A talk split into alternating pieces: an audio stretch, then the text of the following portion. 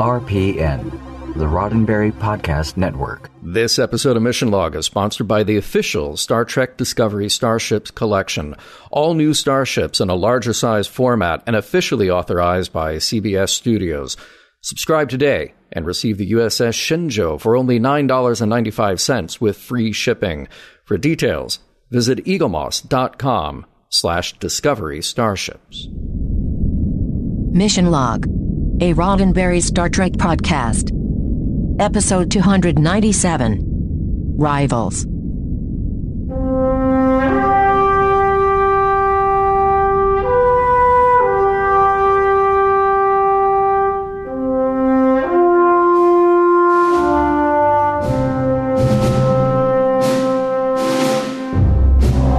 Wow. You, me, what are the odds? It's Mission Log, a Roddenberry Star Trek podcast. I'm Ken Ray. And I'm John Champion. Each week, we roll the dice on another episode of Star Trek, taking it apart for messages, morals, and meanings, and seeing whether it holds up today. This week, Rivals. The one where O'Brien squares off against Bashir, Principal Snyder squares off against Prince Humperdinck, and Kira squares off against a stairwell. John's got trivia coming up in a moment, but first, I'm going to let you know how to get in touch with us. Mission Log Pod is the address to find us on Facebook, Skype, and Twitter. If you'd like to leave us a voicemail, we would love to hear your voice. 323 522 5641 is the phone number to call. 323 522 5641. Our email address is missionlog at roddenberry.com. Our show website, including discovered documents, is at missionlogpodcast.com. And please do remember, we may use your comments on an upcoming episode of Mission Log. And with that, we turn things over to the Trivia King. Ladies and gentlemen, boys and girls, children of all ages, please say hey again to Mr. John Champion. Well, hello again back to all of you. Trivia for today's episode Rivals. The story is by Jim Trombetta and Michael Piller. Jim, we mentioned before, since he got the story credit on The Forsaken, and he had been kicking around this story as a pitch since season one. Michael Piller bought it, but he knew it would need some work, so the script duties went to Joe Menosky. Now, Joe, of course, had been around since TNG, contributing a lot there. His first DS9 credit was Dramatis Personae, and he has just two more credits on this show before we catch up with him again on Voyager. Definitely a lot of script changes in this one. Originally, this would have been centered on Quark, as he had a device that gave him great luck. Martus was added to the story later, and it was even considered that he would be a regular or recurring character as a foil for Quark. And one other thing about Martus it was considered at one point to make him Guinan's son, and they wanted Whoopi in a crossover appearance, but she wasn't available. So all the references to Whoopi Goldberg, or to Guinan specifically, were cut out of the script. This was directed by David Livingston. Uh, Rules of Acquisition was the most recent of his episodes that we discussed. And of course, David's is a familiar name since he has been around since the beginning of TNG. I hope you like that racquetball set. Uh, it's the only time you're going to see it. this is an overlay for the Holosuite. And come to think of it, why would O'Brien build a racquetball court when the Holosuite could just become one whenever he needs it? But yes, the Wait. physical. Mhm. Well, I have an answer to that question. Oh, okay. Go ahead. Go ahead. Yeah. Well, the, the holosuite costs money per minute, Oh, apparently. yeah, Because, you know, yeah. Quark owns that. Uh, they've got a station that can accommodate 7,000 people. There are 300 people on it. I don't understand why it doesn't have racquetball courts all over the place. You could have a racquetball court for every person on DS9. You could. There's a there's a Yeah. room for Keiko. There's a room Yeah. For Miles. There's a room for Molly, and then uh, you just put in a racquetball court because there's that much room on Deep Space Nine. Yep, yep. I like that idea. Now, I mentioned Guinan, of course, El-Aurians, uh, and Guinan is the only one that we've met so far. Uh, like Soran, though, well, we, we haven't met Soran since we haven't actually gotten to Generations. That movie would be out a full 11 months after this episode aired. So just to, to flesh out the whole story of the El-Aurians, so far, all we know about when this episode aired was Guinan. Now let's talk about guest stars. Uh, Roana, is played by Barbara Bosson. Now, genre fans may know her from The Last Starfighter as Alex's mom, Jane, uh, but she is best known for playing Fay Furillo on Hill Street Blues, a role that got her five Emmy nominations. She earned another nomination for co-starring in the miniseries Murder One: Diary of a Serial Killer. That's the end of her professional on-screen credits though she's made a few appearances as herself in documentaries and has racked up a couple of writing credits as well. She was married to Steven Bochco. Alsia is played by K Callan. Now, Kay started in theater but hit the ground running with a number of TV appearances since the early 70s. She really hasn't let up since. You may have seen her in How I Met Your Mother or Carnival. This one's for you, Ken. She was in Moonlighting. Nice. She is also well known for playing Martha Kent in Lois and Clark. Albert Henderson makes a brief appearance as the snoring alien Cos. Albert started his professional on camera career later than most actors. He was born in 1915 and his first credit comes in 1957. Now, things picked up from there, and by the early 60s, he had a recurring role as Officer O'Hara on Car 54 Where Are You? Guest appearances continued. Kojak, Lou Grant, Chips. He even had roles in Big Top Pee Wee and Leaving Las Vegas. We lost Albert in 2004. Finally, Chris Sarandon plays Martus Mazur. Then and now, Chris Sarandon is a pretty well known actor with an extensive resume. I can only highlight a few of those here. He was Prince Humperdinck in The Princess Bride. In the TV movie The Day Christ Died, he was uh, Christ. He's probably best known for playing the vampire next door, Jerry Dandridge, in Fright Night, a role so identified with him that he voiced the character in a video game and then had a cameo as JD in the 2011 remake. You may have heard of his first wife, Susan Sarandon, who got her first role when he brought her along to an audition. He is currently married to Joanna Gleason, which makes him Monty Hall's son in law. Rarely do we see rivalries like this one the Red Sox versus the Yankees, Ali versus Frazier, Quark versus Martus Mazur. Prologue. An unlikely pair of drinking buddies is chatting it up upstairs at Quark's. She's an older woman about to hit big on a mining investment. It's a sure thing, and she can't believe she's telling the young man to whom she's speaking her secret plan. Anyway, there's just so much to do, and her young, charismatic drinking buddy offers to help right before Odo takes him in for trying to take her in. Martus Mazur is a refugee from the El-Aurian system. He's a listener and a con artist, like that old couple Odo talked to who gave Martus their financial access codes, accounts he plundered for his own gain. The conversation ends with Martus in a holding cell. Act 1 in the depths of DS9, Miles O'Brien is headed to the 24th century racquetball court he's built. He's hoped to attract other players.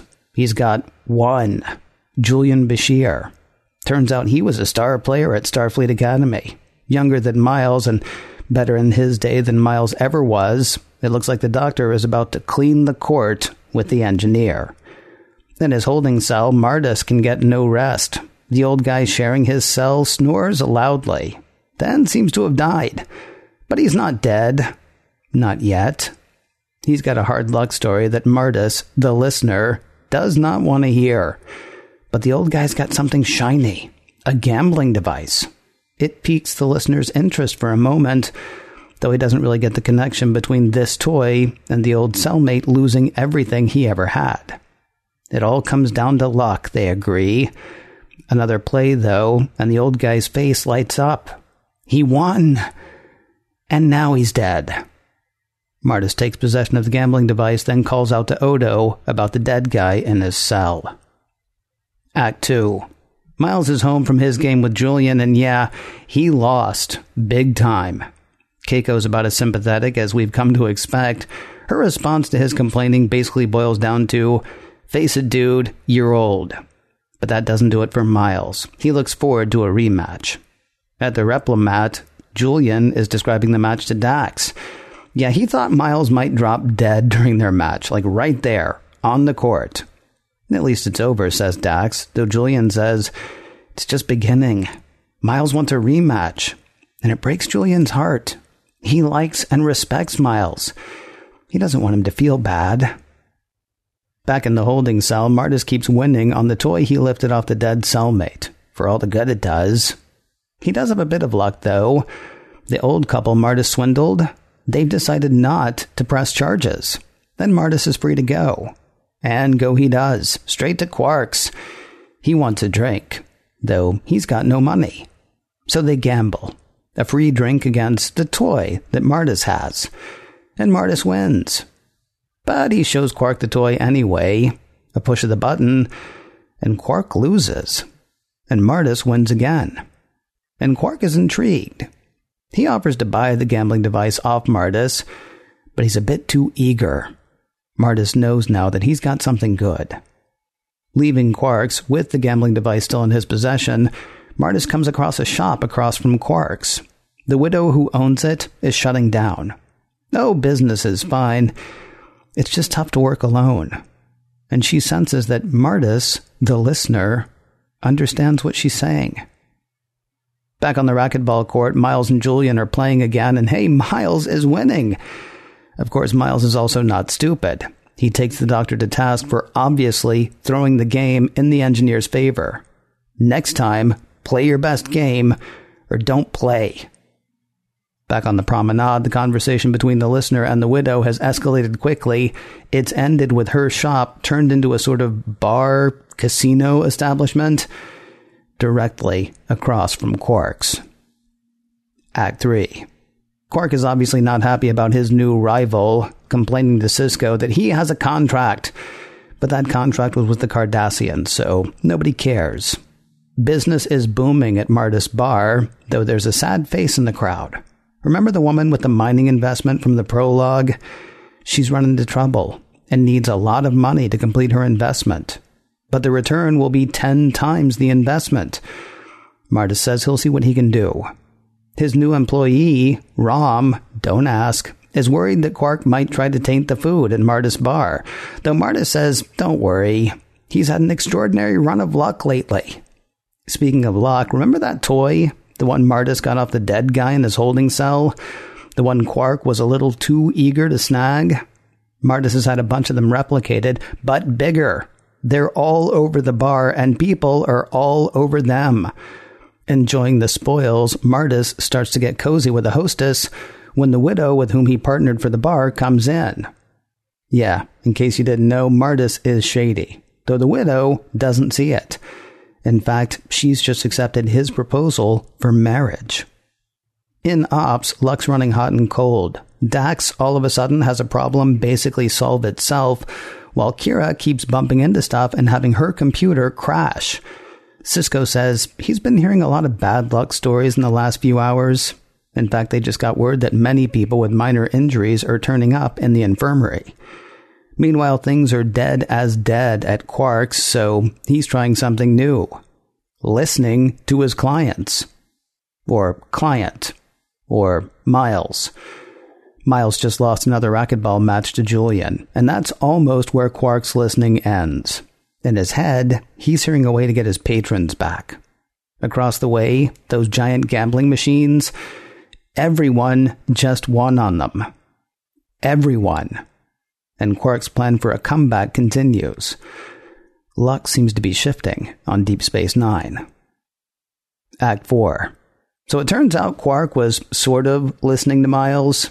He's put together a competition between Miles and Julian, a racquetball rematch. Though he failed to tell the contestants. But they can't say no because Quark has said that half the house's winnings will go to the Bajoran Fund for Orphans. Seriously, they can't say no. In the meantime, the tables are open, and Quark is back in business. Back in Ops, they've noted the shift in luck as well. The problem Dax had, it's back. Meanwhile, a completely new group of people has wandered into the infirmary with bumps and bruises. To Sisko and Dax, it seems like too many coincidences to be coincidental. Dax will dig into it. Meanwhile, things are dead as dead at Martus Bar. His luck has run out. The customers are gone, and oh, he's busted. The widow catches Martus canoodling with the hostess. His one shot, he'll invest in that mining plan presented by the elderly woman from the prologue. Oh, she's so grateful. And Martus feels his luck turning, even if the big toys on the bar indicate otherwise. Act 5. Miles and Julian are gearing up for their game, though Quark's trying to tilt the odds. He wasn't poisoning Julian exactly, but there was an attempt to administer an anesthetic to slow him down. No one is betting on Miles. Quark figured he would, then dose the doctor and reap the winnings. You know, for the orphans. If not for them, Julian might back out. Either way, he will play, but without the anesthetic. Martus's luck has gone from bad to worse. The elderly woman with the mining investment, she's not back yet with his money. Back in ops, Dax has found something, though what it means, she's not sure. A scan of solar neutrinos shows a majority of them spinning in one direction. Statistically, half of them should be spinning one way and the other half the other. Outside the station, the neutrinos are normal. Inside, they're being weird. She doesn't think the neutrinos are causing the strange runs of luck. Rather, whatever's causing the strange luck seems to be affecting things on a molecular level. It's also affecting things on the racquetball court. The match between Julian and Miles is underway, and Miles is on fire. He seriously cannot lose. Even if he tries. Julian is missing ridiculously easy shots, and his racket just broke on its own. Meanwhile, the ball just keeps coming back to Miles, practically on its own. He calls for Dax and Sisko to come check it out. Miles says the way the ball's behaving is impossible, though Dax says it's not impossible, just highly improbable. Whatever's affecting everything is affecting everything. So they'll use the solar neutrinos to figure out where the heart of the improbability anomaly is centered. And that leads them to Martus Bar. The toys, the things that Martus had replicated a few times over in larger form without knowing what they were or how they worked, they're altering the laws of probability all over the station. So Sisko and Dax destroy them. And Martus is taken back into custody, not for having the machines, but because the couple he swindled has had a change of heart, they will press charges for his having swindled them. One more bit of luck, though. Martus gets to see his partner in the mining operation again, as she is thrown into a cell of her own for defrauding would be investors. Things could be worse for Martus. Quark's willing to give Martus a bit of money if he'll leave DS9. The end. There's so much going on there, Ken, but I, I have just uh, three words. Okay. Uh, Bashir racquetball outfit. All right. I to me, uh, cosplay at some upcoming convention. Don't know which one. Don't know where. You can absolutely see that the person who was designing for him designed for Jake last week as well. Oh yeah, Yeah, with true. that that sort of like green skin tight, well, green to other green to blue skin tight thing that um Sirach was wearing last week. yeah. Yeah, yeah, it's um yeah, it's an outfit. You gonna try to pull it off? I don't mean pull it off. I, mean you're gonna try to put Oh, it you on. mean to wear it? Yeah, right. Yeah, yeah. I'll I'll I'll see what I can do. I don't know. It'll definitely be you before me. Okay. All right. Deal. Um, now, uh, uh, there's a food moment in here that uh, needs to go recognized. Uh, Bashir has replicated what looks kind of like a chicken patty sandwich. Might be tofu. I don't know, but it's a patty of some sort on bread, which is fine and everything. I, I, I just wondered uh, about them doing a bit in the dialogue about him always going over to get the empty ketchup bottles and he's got to go through like three until he gets one that works. Also, just need to point out those were very clearly space ketchup bottles and now I want one. First of all, I'm not sure it was ketchup. Uh, look, it, it could have been katsu sauce. Could have been yamok sauce. We don't know. Could have been. Yeah, Could have been. Uh, could have been barbecue sauce. That was actually what I was thinking. Maybe because I went to a barbecue joint earlier this week, and that's what's on my mind. Oh, you did. What's weird to me though is you replicate a sandwich, replicate condiments. Right. yes, in the exact amount that you want on Right. that chicken sandwich. too. Right. In Yeah. fact, I would think, hopefully by the 23rd century, 24th century, certainly, you should be able to go, hey, it's me, Julian, give me the usual. And it would just give you mm-hmm. exactly what you want, exactly the way you want it, as opposed to having to wander around because they don't have cooks. Whose job is it to refill the ketchup bottles? And, I know. and like, man, if you can't even trust people to cook food, ugh, I just, I don't know. Many bad ideas abound. I just, but sometimes uh, those replicators, uh, we don't know what to expect. It's like, how many times on Next Gen did somebody go up and just say water? And and the computer's like, uh, it, it, you know, here's a little bit, here's a lot. Right. Julian could have said ketchup, and the computer's just like, here's nine gallons of ketchup. That's true. know? Yeah. You have to be like Riker, though, and, and order it precisely. Although I don't remember anybody ever saying, oh, and be sure it's in a glass. Right. precisely, just come flowing out of the out of the replicator. Right could have happened. Yeah. Uh, uh, Quark has a good line. Uh, Don't trust a man wearing a better suit than your own. Uh, interesting line, interesting line of reasoning. I just wondered if there's a logical limit to that particular rule of acquisition. Like you have to hit a point, you have to hit peak suit at some point Yeah. where uh, you, you're not going to meet somebody wearing a suit better than your own. Yeah, bring it bring it to uh, today's times. Somebody going into Tiffany's to buy something is going to be dressed nicer than somebody working behind the counter at Tiffany's. Do, do you throw them out? No, certainly, certainly not. Yeah. I wouldn't think so. Yeah. Um, there's a, another funny bit. I mean, uh, Quark cornering Bashir and O'Brien into their match. Uh, you know, just uh, basically announcing it. They're standing there. We didn't agree to this, and they just they, they keep rolling with it. Uh, but honestly, if it came down to the blankets for the uh, Bajoran orphans, all they had to say was no. Replicator, give me 500 blankets. Right. You'd think so. Done. Done. The monks are happy. Uh, Bashir and O'Brien are happy. Yeah. Quark's not happy, but who cares? Is it is it like a greed thing? Is it just the monks automatically want more? Sure, we could ask for this, but you know, somebody sacrificing for it is it makes it that much warmer, makes it that much better. Yeah, let's let's see a battle royale so we can tell these kids about it when they get their blankets. Yeah, wouldn't that wouldn't that be absolutely fantastic? Uh, uh, speaking of greed and money and things, I was confused by one thing that happened, and I, I I said, you know, don't ask why Rom was working for Martus, pretty much because it's insignificant. It does not matter at all. But there was one thing that confused me. Um, Rom's all upset because you know Martus gave away all the money that they made because he was supposed to get a quarter of it. A quarter of the profits is what Rom says, and um, and Martus says, "I promised you one quarter of the profits after expenses." which is called profits, right? I mean, because it's revenue minus expenses equals profits. Now, I know there's other stuff there, right? But if you promise somebody a quarter of the profits, you don't then go, oh, but there's overhead, because no, no, profit is you've already paid for overhead. You've It's already paid still for the leftover. Yeah. Right, you paid for everything.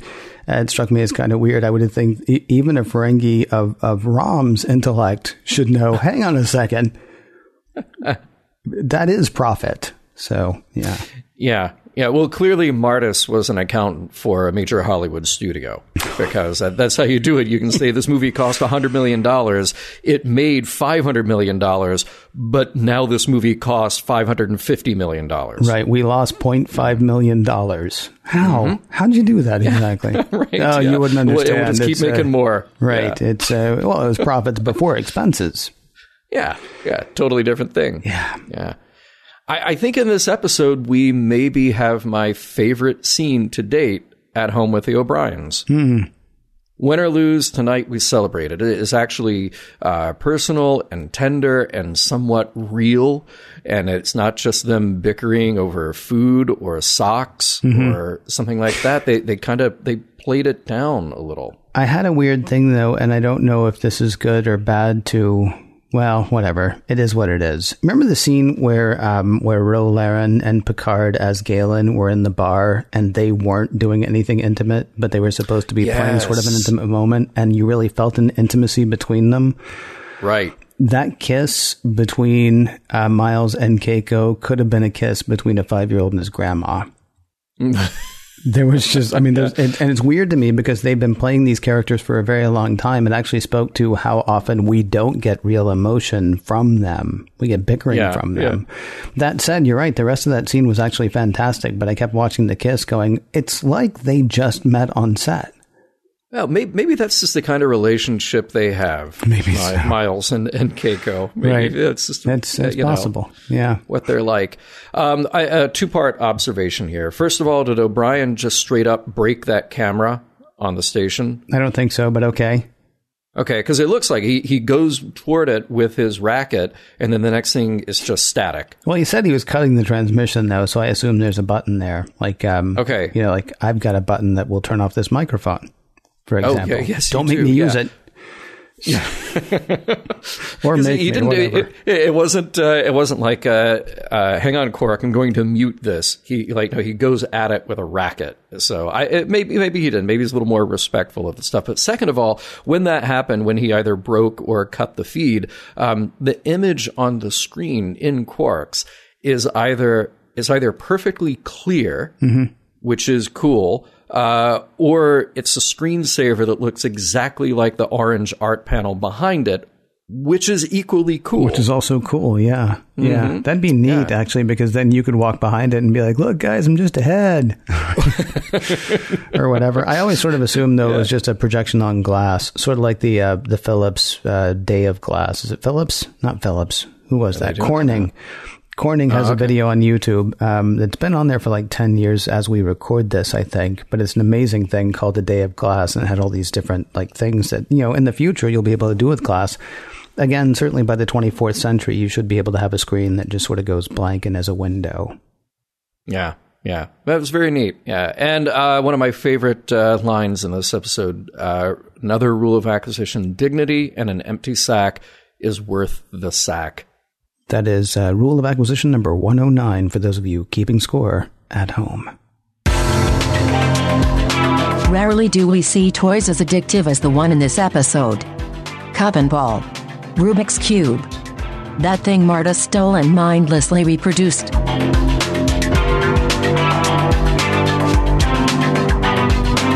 John and I will square off on rivals in a moment, but first. But first, a word from Eaglemoss, the official Star Trek Discovery Starships collection. Flying in to take over all the flat surfaces in your home or office. I, I sit here in front of a very large desk where I could easily fit, I, I don't know, 70, 80 little starships. That's what you should do as well. It'd be a perfect place to put some starships. I sit here with a bunch of starships behind me. Excellent starships they are, too. Officially authorized by CBS Studios.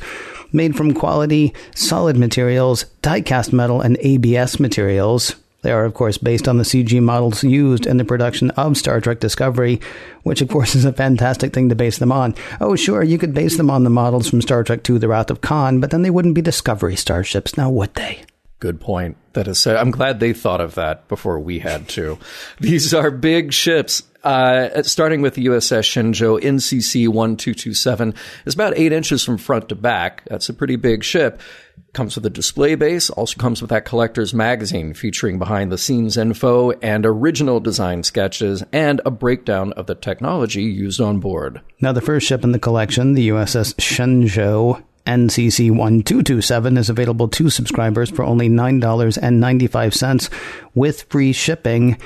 You go to eaglemoss.com slash discovery starships to grab that. And additional ships come every month, including the iconic USS Discovery, of course, USS Europa, the new Vulcan cruiser, that would be the Solkar class, and that newly imagined Klingon bird of prey. They will come to you every month at an exclusive 20% discount off the standard retail price, also with free shipping. Subscribers are also entitled to free gifts worth over $100, and you can cancel your subscription at any time. For full details, go to eaglemoss.com slash discovery starships. Now, if subscribing's not your thing, if there's a particular ship you want instead, you can actually shop piece by piece. For that, you go to shop.eaglemoss.com, or you can go to your local comic book shop. Uh, you'll be picking them up there for the regular price of $54.95. But again, to subscribe, go to eaglemoss.com slash discovery starships. And a huge thanks to Eaglemoss for sponsoring this week's show. Isik for your thoughts. Oh yeah, I think that's the, the fifth time we've referenced that. Uh, I think so, but it's so there. worth it. I love that. Yeah, it's absolutely fantastic. Ten thousand of them here, but uh, only one for Michael Burnham's thoughts. Like how they tied that little thing in. You know, I don't even I don't even know who Michael Burnham is. I though know. she's from like a. Here's what's weird, actually. So let's do that really quickly. So the first time chron- chronologically that we've heard the word Isik would be when Michael Burnham says to somebody in Star Trek Discovery, "Isik for your thoughts." Mm-hmm. And then uh, they're like, "What's an Isik?" And she's like, "I got no clue." Right. But then flash forward hundred years to Deep Space Nine, which was written twenty five years before Discovery was, and an Isik is actually a going form of currency. So either she just hadn't heard of that particular form of currency. Or somebody was like, well, okay, the only thing that makes sense is an Isik for your thoughts. Okay, that must be a form of currency.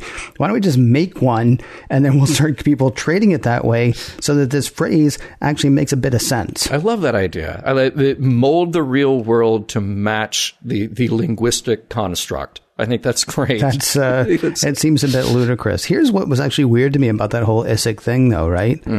Uh, Quark is willing to negotiate with an enemy, a rival, one might say. Uh, Quark is willing to negotiate with a rival. Here's how many Isiks I will pay you to get out of town. yeah. Pel, with whom he was maybe in love, gets a set amount and that's it. And listen, man up. I believe he actually said to her. He didn't say those words, but he said, man up.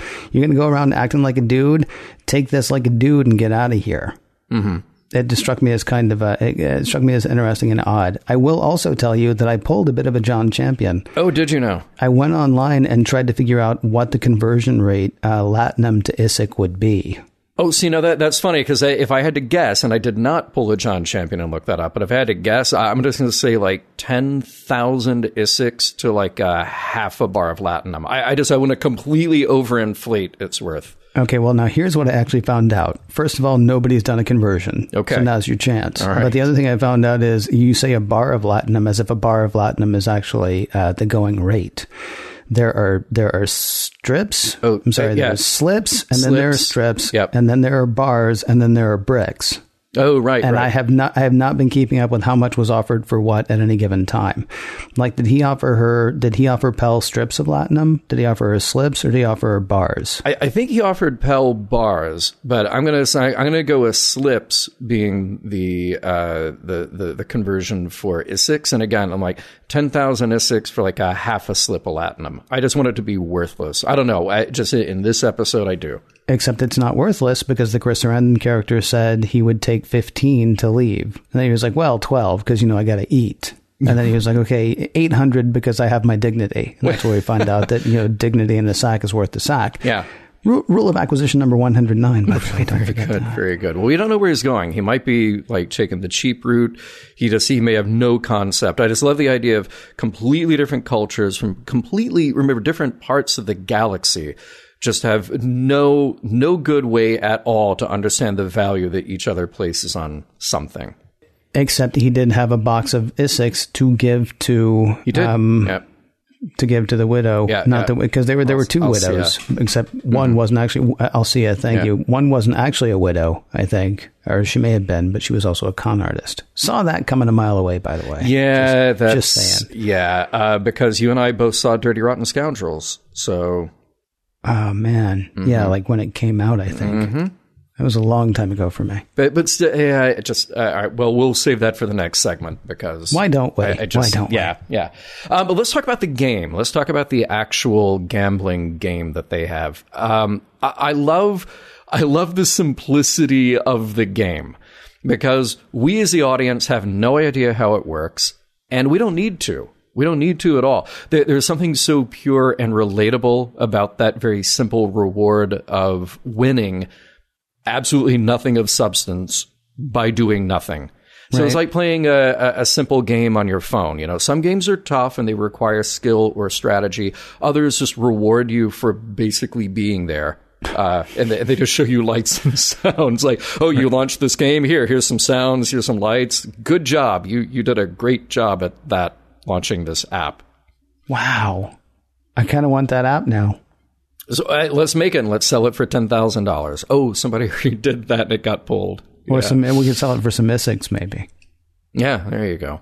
Yeah, but but I, you know, as far as it's a clever thing that as far as production goes, all you have to do is show here's a thing that lights up, and people feel rewarded when they get it, or they feel disappointed when they don't get it. So dramatically, it works perfectly. But mm-hmm. there was something metaphorically that I really liked about it. That that's just it's very easy to get sucked into the emotion of winning or losing something, whether you are playing something that has required a lot of effort and a lot of skill, or something that requires absolutely nothing out of you. You know, we, we've talked on our show before about uh, that fad of the Tamagotchi, where it's just a little computer chip with a really cheap LCD screen, and all it wants you to do is push a button when it tries to get your attention.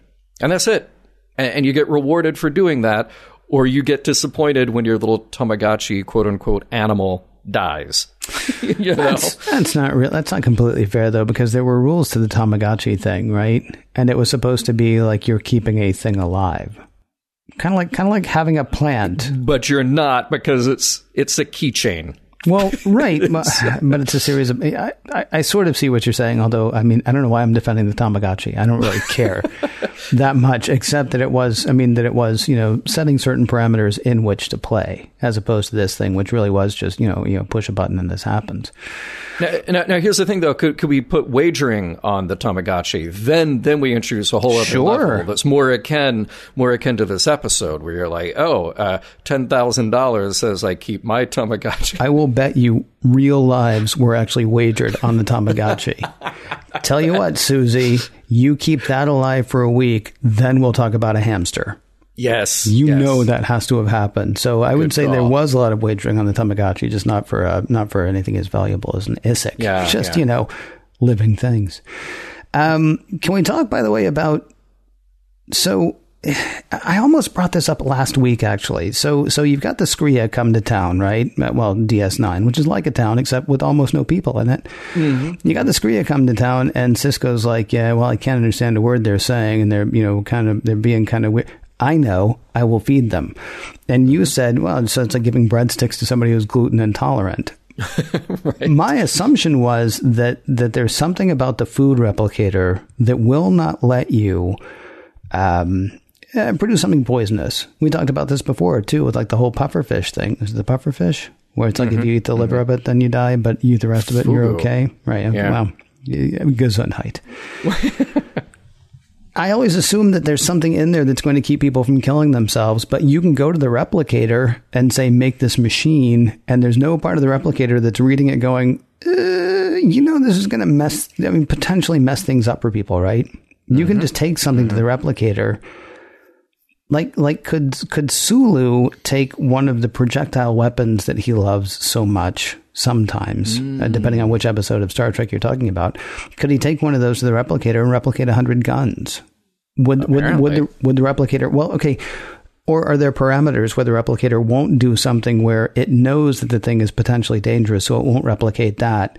But you stick this thing in there, and and you know you're like, well, I got no idea what this thing does, and the replicator's like, yeah, me neither. Let's make twenty. It seems like kind of an all or nothing proposition, though, because here's the thing: when it just comes to the food thing, I mean, uh, a that computer would have to accommodate for every possible compound that it could create, spread out over every possible biology that would consume it. Again, we know nothing about the Skrreeans, and it's absolutely zero. But can't even talk to them to say, "Hey, are you gluten intolerant?" Yeah. Uh, too bad. Here are some breadsticks. So there's really no way to know. And if you keep going down that that again the logical extent of it, well, all food can be poison if you have too much of it. The the LD50 of water is however much water will kill half the population if they drink too much of it. Um, i- i- you know, so there's it, it it really would be almost impossible to tell. So maybe at that point, whoever created the replicator is like, look, uh, either this thing will create food and it will have to create all the food or objects you want to create, or it's got to create nothing because there's there's really not a good way to accommodate for all the safety protocols for every possible use of this machine. See, my assumption on the on the food part of the replicator was that it was just basically making SCOP, single celled organic protein, right? Hmm. And then just finding ways to flavor it. But, you know, maybe chemical ways that uh, my assumption is they've sort of solved the whole thing of we're not going to kill you. I mean, yes, if you eat too much of anything, you can kill yourself. So I'm not thinking even like Yes. poisonous. It's just like, you know, you, you can actually do yourself in by, by overdoing anything. Um, yeah, I'm really just confused by a machine that'll let you make a machine that'll kill everything. See, I, I in my mind, the replicator is uh, for food anyway. Because really, I'm I'm only concerned about the food here. I know this about you, yeah, yeah, yeah. Um, uh, my impression of it is that I take. I I take a, a recipe, or I take the original food thing that got cooked, and I say, "Here, computer, map this, break this down essentially like a transporter, transporter replicator technology very close. Now figure out how to reproduce that exactly. Cell by cell, make this thing. And it, it gets to make that thing again. It- It's not. It's not doing like the old Steve Martin joke, where like you go to uh, uh, the the fast food place and it just you know everything is in a vat and cheeseburger, you know, Right. fries. Here's your change. Everything scooped out of that same vat. Yeah. Yeah. Other things to talk about here. Let's talk about Odo. Okay. Well, we got we got we got sidetracked, but okay. Oh, he did. Well, I mean, you were talking about the food thing. I'm saying it's weird to me that you could make a machine that would make other machines without knowing what those machines do. I mean, like I you- again, you Yeah, order like you order a cheeseburger and you give that to somebody who's lactose intolerant. Let, let, let's say it's exactly like what you're talking about. Right. You order a cheeseburger, you give that to somebody who's lactose intolerant. That's on you. The machine gave you exactly what you asked for. Right. Should you be able to ask a machine for something that you have no idea what it is? The machine has no idea what it is. It may have ramifications or yeah, ramifications that nobody's considering, but the machine's just like, oh well, I guess we're doing this now. Yeah.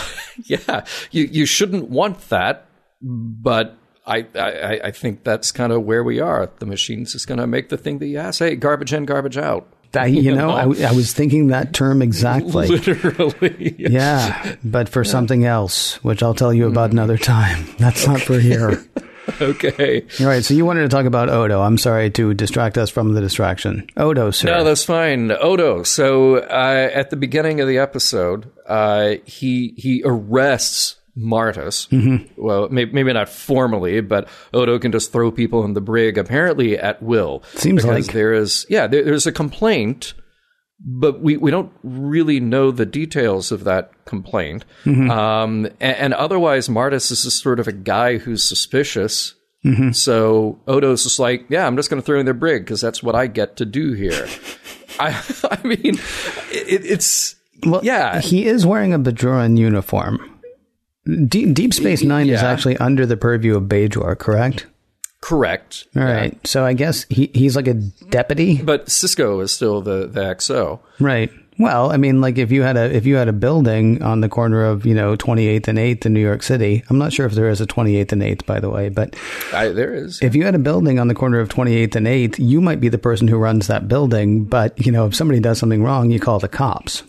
Odo's the cop there. yeah. Sisko runs the station, but I mean, he's running facilities for all intents and purposes, right? And then doing the, the Federation stuff that needs to be federated, the Starfleet stuff that needs to be Starfleeted.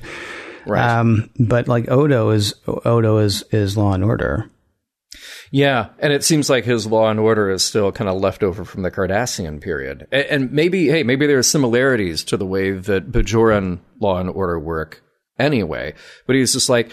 Essentially, it feels like I don't like the looks of you, and somebody said something about you, Right. So you're going in the brig. Yeah. I remember um, because you and I are both World's Fair fans. Uh, I, I had this uh, uh, several books about the 1893 World's Fair, and there was a that was in Chicago, and uh, there was this breakdown of the security report for the year that the fair was uh, was open, well, two seasons within about a year, and um, it was it, it was something like oh it, it- you know let's let's make up a number it's like 1200 people arrested for shoplifting or or gate jumping or or whatever it was. And then you got uh 300 people arrested for public drunkenness or something like that. And then there was like it was some other statistic. It was like shifty or suspicious looking people 10 they're just like like these are just the people that they just like eh, yeah they just look like they're up to no good. Wow. so we're just going to take them out anyway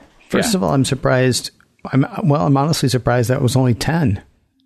yeah I, I, again i might be making up that number though Oh, okay. significantly lower number than you know gate jumping or shoplifting All or drunkenness or whatever or public fights or whatever it Do you was. think after the first like few, somebody was like, "Seriously, you can't just keep doing that"? No, maybe maybe that that first five or ten was in like a week right? they were just like yeah you can't keep doing this Yeah. Oddly enough, though, shoplifting went up quite a bit the following week. right right Or did it? Yeah. There's one other kind of fun little thing here. It's not really a, a discussion topic. It's not really a big point, but uh, you know, Dax says that what's happening is not impossible, just extremely improbable, and it kind of reminded me of that that old thing that you hear that's saying that well, in a city of eight million people like New York, a, a one in a million coincidence happens eight times a day. So that you know things things are not that impossible even if they are improbable. It just has to do with your your perspective your your own experience maybe the limits of your experience. So eh you know interesting that they played with that little little idea for a moment in the show Merriam Webster describes LD50 as the amount of a toxic agent, such as a poison, virus, or radiation, that is sufficient to kill 50% of a population of animals, usually within a certain time. The Hitchhiker's Guide to the Galaxy describes Merriam Webster as a bunch of mindless jerks who will be the first ones killed when the LD50 of water is determined. The end of the show. What were the chances we'd make it this far, John? What were the odds, would you say, that we would get to this bit in the show? This this show Well- called. Uh, well, go ahead.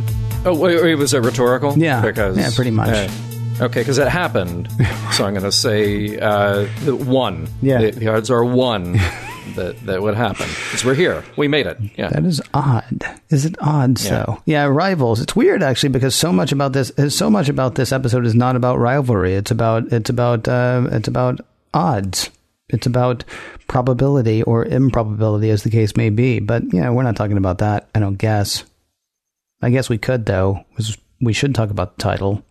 The the rival well well you have rivals you have Quark versus Martus Yes. you have O'Brien versus Bashir you have a little bit of O'Brien versus himself Oh, you know yeah you've also got uh, you've of course got uh, Martus versus um, Alsia. Did you say that already? yeah no no no no Oh, okay. I- and you in basically anybody who she can swindle That's But, true. But uh, con person versus con person.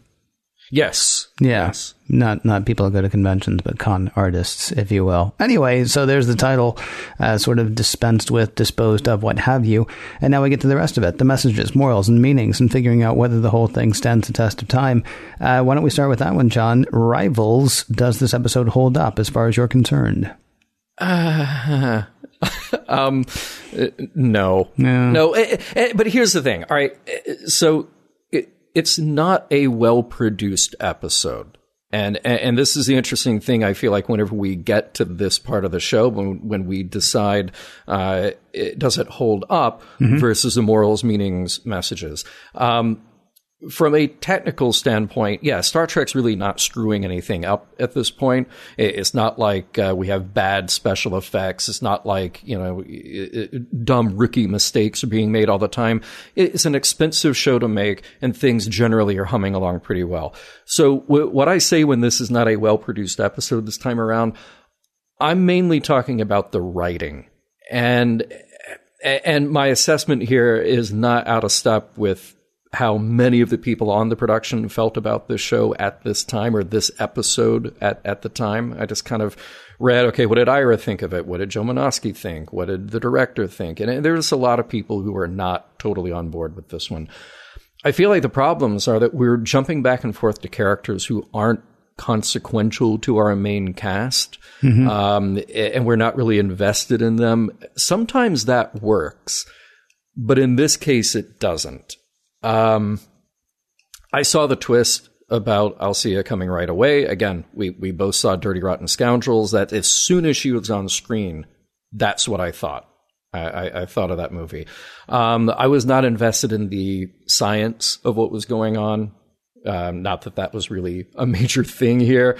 Um, uh, just as a story, it didn't add up for me. It really didn't. Um, now, I, I, feel like I need to add this disclaimer here. People who have written to us saying that we're not enjoying DS9 exactly the same way that they're enjoying DS9 um, will probably be upset with me saying this. So I feel like I have to repeat it again. I think DS9 is an awesome show.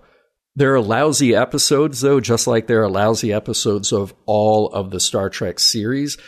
Sometimes those episodes are purely fun, like, say, a piece of the action, which really works just as being a piece of fun TV. Um, sometimes, like Move Along Home, it doesn't work to just be fun. And apologies to those of you who love that episode. I, I, think I was talking to one of the Trek geeks, or I, I, might have the story conflated. Somebody else who was telling me that they loved that episode because it felt like a camp 1960s Batman type of story, mm-hmm. just uh, walking through the game. You know, cool and, and good on you for loving that. Um, but there are problems here, and a big part of that problem is Martus. Um, and that's not a knock against Chris Sarandon. It's just that it's a lot of telling and not showing. We're told that El-Aurians are listeners. We're told that he should be treated with some suspicion, but he's just presented in a way that isn't dynamic or engaging to me.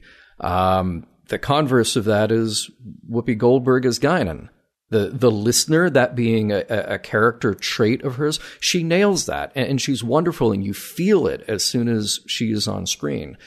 Um, now, all that said, all the problems that I have with the episode, I think there are fun morals, meanings, and messages to talk about when we get there.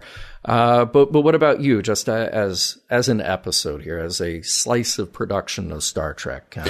What's weird to me is they've actually done some decent comedy writing with some not comedic actors. And Chris Sarandon is, I mean, he is fantastic as Humperdinck in mm-hmm. The Princess Bride. And there were times where he was delivering lines that I felt like he was doing the Humperdinck impersonation. I mean, you've got somebody here who can do a lot of really fun stuff, right? Yeah. Uh, he wasn't given a lot of fun stuff to do, unfortunately. But like, I'd listen to his voice all day long. I mean, if I could talk sure. like that, man, you know, I mean, he was really cool, right? Yeah. Um, there was a there was a there was a potentially comedic part where things are falling apart around Martus's head, which means things are falling apart for Rom as well. But Rom can't stop talking to Martus about everything about his life that he hates. Right. So there's a potential for comedy about the fact that everybody wants to talk to the El-Aurian. But what we know from Guinan, Ro Laren doesn't want to talk to Guinan. She never wants to talk to Guinan. But she always ends up talking to Guinan because Guinan is good. It's almost like something pheromonal with with yeah. Martus, right? It's just like you see you meet this guy, you just want to talk to him. I mean, when when the when the widow shop owner starts talking to him, you understand why. It's because he's doing it, right? He's working yeah. that angle. He's not working that angle with the old guy in his cell. He doesn't care. He actually says that. He says, "I'm not listening." Okay, well then why do we want to talk to this guy? I mean, there's so there's a bit of an inconsistency, a bit of a weirdness thing there. Although I'll be honest with you, I forgot that El-Aurian um, was what Guinan was. I thought it was funny. It's like, oh, he's a listener, Arian, haha. It's funny because uh, the uh, yeah, whatever. Uh, um, the other thing is, you said you weren't really invested in the science of this episode. I'm pretty sure that's because there wasn't any. No, well, I, I, wasn't invested in the idea that they had to have a scientific explanation for what was going on, which I, I realize you need to get there at some point. You have to solve the problem right. at some point. Right. But it, it just, it, it, was a layer of Star Trek technobabble that uh, complicated and, and, and d- detracted from a story that was already sort of distracting. Okay. Is there any such thing? Is there really any such thing as the law of probability? Yeah, as a concept, sure. As a concept, absolutely. As a physical law, though, that can be manipulated. Not, not that I'm aware of. Okay, and and it is, and I I had read somewhere that uh, Lawrence Krauss actually got in touch with uh, Andre Andre Bormanis, the science advisor on this show and a lot of Star Trek, um, saying that uh, neutrinos can't exist the way that they're describing them in the show. Right. But apparently, many, many years later, there are some scientists who, who discovered some other property of matter, and they were like, oh, well, I guess we need to come up with some new kind of definition for a neutrino because some of those would be rotating the opposite direction of these neutrinos. So, who knows? But But that's still not about being governed by the law of probability. No. I mean, No, no, no, no. Right. No. So it's a bit ludicrous. I mean, and, that, and that's Yeah. and that's sort of the problem that I have. I mean, like you talk about the infinite improbability drive in Hitchhiker's Guide to the Galaxy, right? I mean, mm-hmm. what what made that so amazing was it sort of played with this pretend science idea in this science fiction setting that was completely ridiculous. In comedy, you can sort of like you know uh, turn a key like that and have people go, "That is mind blowing," because you're already you're already geared up for expecting the unexpected in a way. right. To have a commander in Starfleet go, "Something is messing with probability." that to Yeah. me, that to me sort of like it, it felt like it, it kind of didn't work there. And then of course Quark trying to buy him off to leave at the end didn't work either. I think Quark would be perfectly happy if he came by a few weeks later and found the decimated corpse of Martus laying there because this is the guy yeah. who has risked the life of everybody on the ship, but he's going to pay this con man to leave. Right. Right. I have a hard time with that. I don't think so. Mm-hmm. Mm-hmm. But hey, that's that's just me. Yeah, yeah. Well, let- let's talk about uh, other stuff because Yeah. there, there are there are ideas expressed in this episode. Um, it, it, it's a sci-fi parable about greed, and it's also not a bad examination of the gambler's fallacy. You, you know, there's this idea about the the hot streak. Um, that, that that it's a fallacy that there's not really such a thing, though people, oh, maybe gamblers like to believe that there is such a thing. Um, so it was kind of fun to see them play with that. Um, I love, I love our introduction of Kos, the snoring alien. In the end, it all comes down to luck. He says right before he dies, Yes, you know. which he actually seemed to greet as a as a victory, though. I, he did, he did. So it, it, there was something poetic about it, which is kind of, kind of, kind of fun, you know. Um, and it was it's Martus who has the line when you win it makes you lucky. When you lose dot dot dot. So luck really is a state of mind but uh, but but also be aware of alien gambling machines that enhance the effect because those will just really really mess with you. Um, and actually, you know we, we still don't know how to turn those machines on or off and and we don't know what makes them work Right. and, we don't know who made them or if they're an expression of intelligence of some. So let's shoot them. Right. I was actually amazed that that was what they decided to do. It was like, well, how does it work? Well, I don't know. Well, how do you turn it off? Well, it just kind of was working. It's like, well, let's blow it up and see what happens. That is some uh, dyed in the wool Captain Kirk, good old TOS style problem solving if I ever saw it. In fairness, first Kirk would have tried to talk it into turning itself off.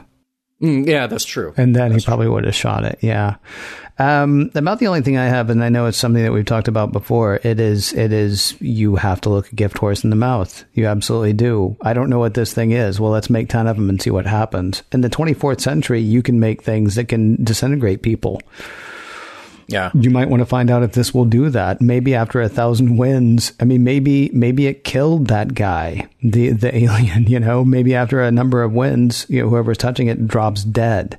That's the kind of thing you'd probably want to know. If if your luck, if your luck inexplicably seems to be going amazingly well with input from something else, and you don't know what that input is or why, it might behoove you to ask the question and maybe don't build 10 more of the things, uh, you know, in, in the hopes that, oh, well, you know, 10 times the luck then.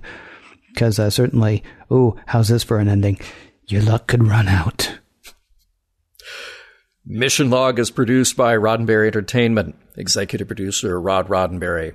The Roddenberry Podcast Network can be found at podcast.roddenberry.com. And when you go there, you'll find Mission Log, Mission Log Live, Women at Warp, Priority One, and the Trek Files.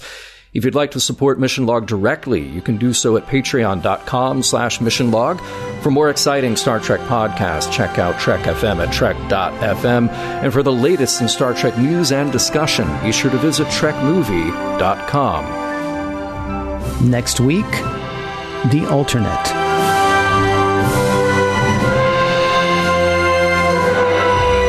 Some of the music for Mission Log provided by Warp 11, online at warp11.com, and from the album Messages by Key Theory, free to download at keytheory.com. Curiously, an edition of the Encyclopedia Galactica, which conveniently fell through a rift in the time space continuum from 1,000 years in the future, describes Merriam Webster as a bunch of mindless jerks who were the first ones killed when the ELD 50 of water was determined. Oops. Spoilers. End transmission.